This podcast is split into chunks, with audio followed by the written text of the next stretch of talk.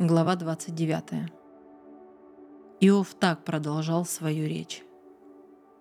«О, если бы вернуть былые времена, те дни, когда Бог меня хранил, когда сиял надо мной Его светильник, и этот свет меня вел сквозь тьму.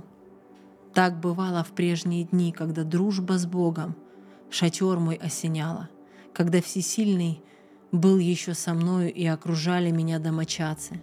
Молочные рейки текли мне под ноги, и скалы елей источали.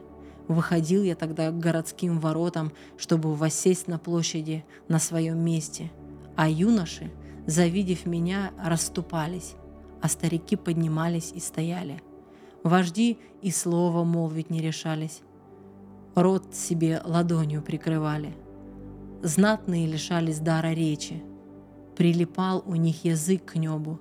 И кто слышал меня, звал счастливцем, и кто видел меня, был свидетелем, что подавал я бедняку желанную помощь и спасал беззащитного сироту.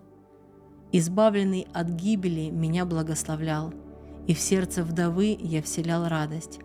Облекался я в праведность, как в одеяние, справедливость была мне плащом и тюрбаном. Слепому я был вместо глаз, и вместо ног хромому.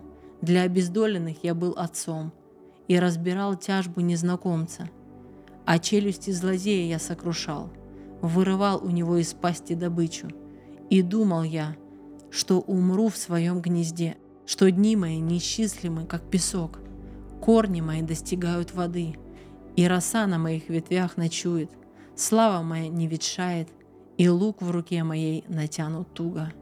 Люди прислушивались ко мне молча, ожидая моего совета, и нечего было им добавить, когда слова мои их орошали.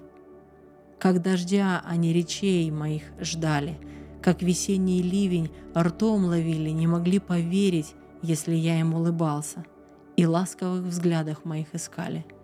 Я указывал им путь и был главой, словно царь в кругу своей дружины, словно тот, кто скорбящих утешает.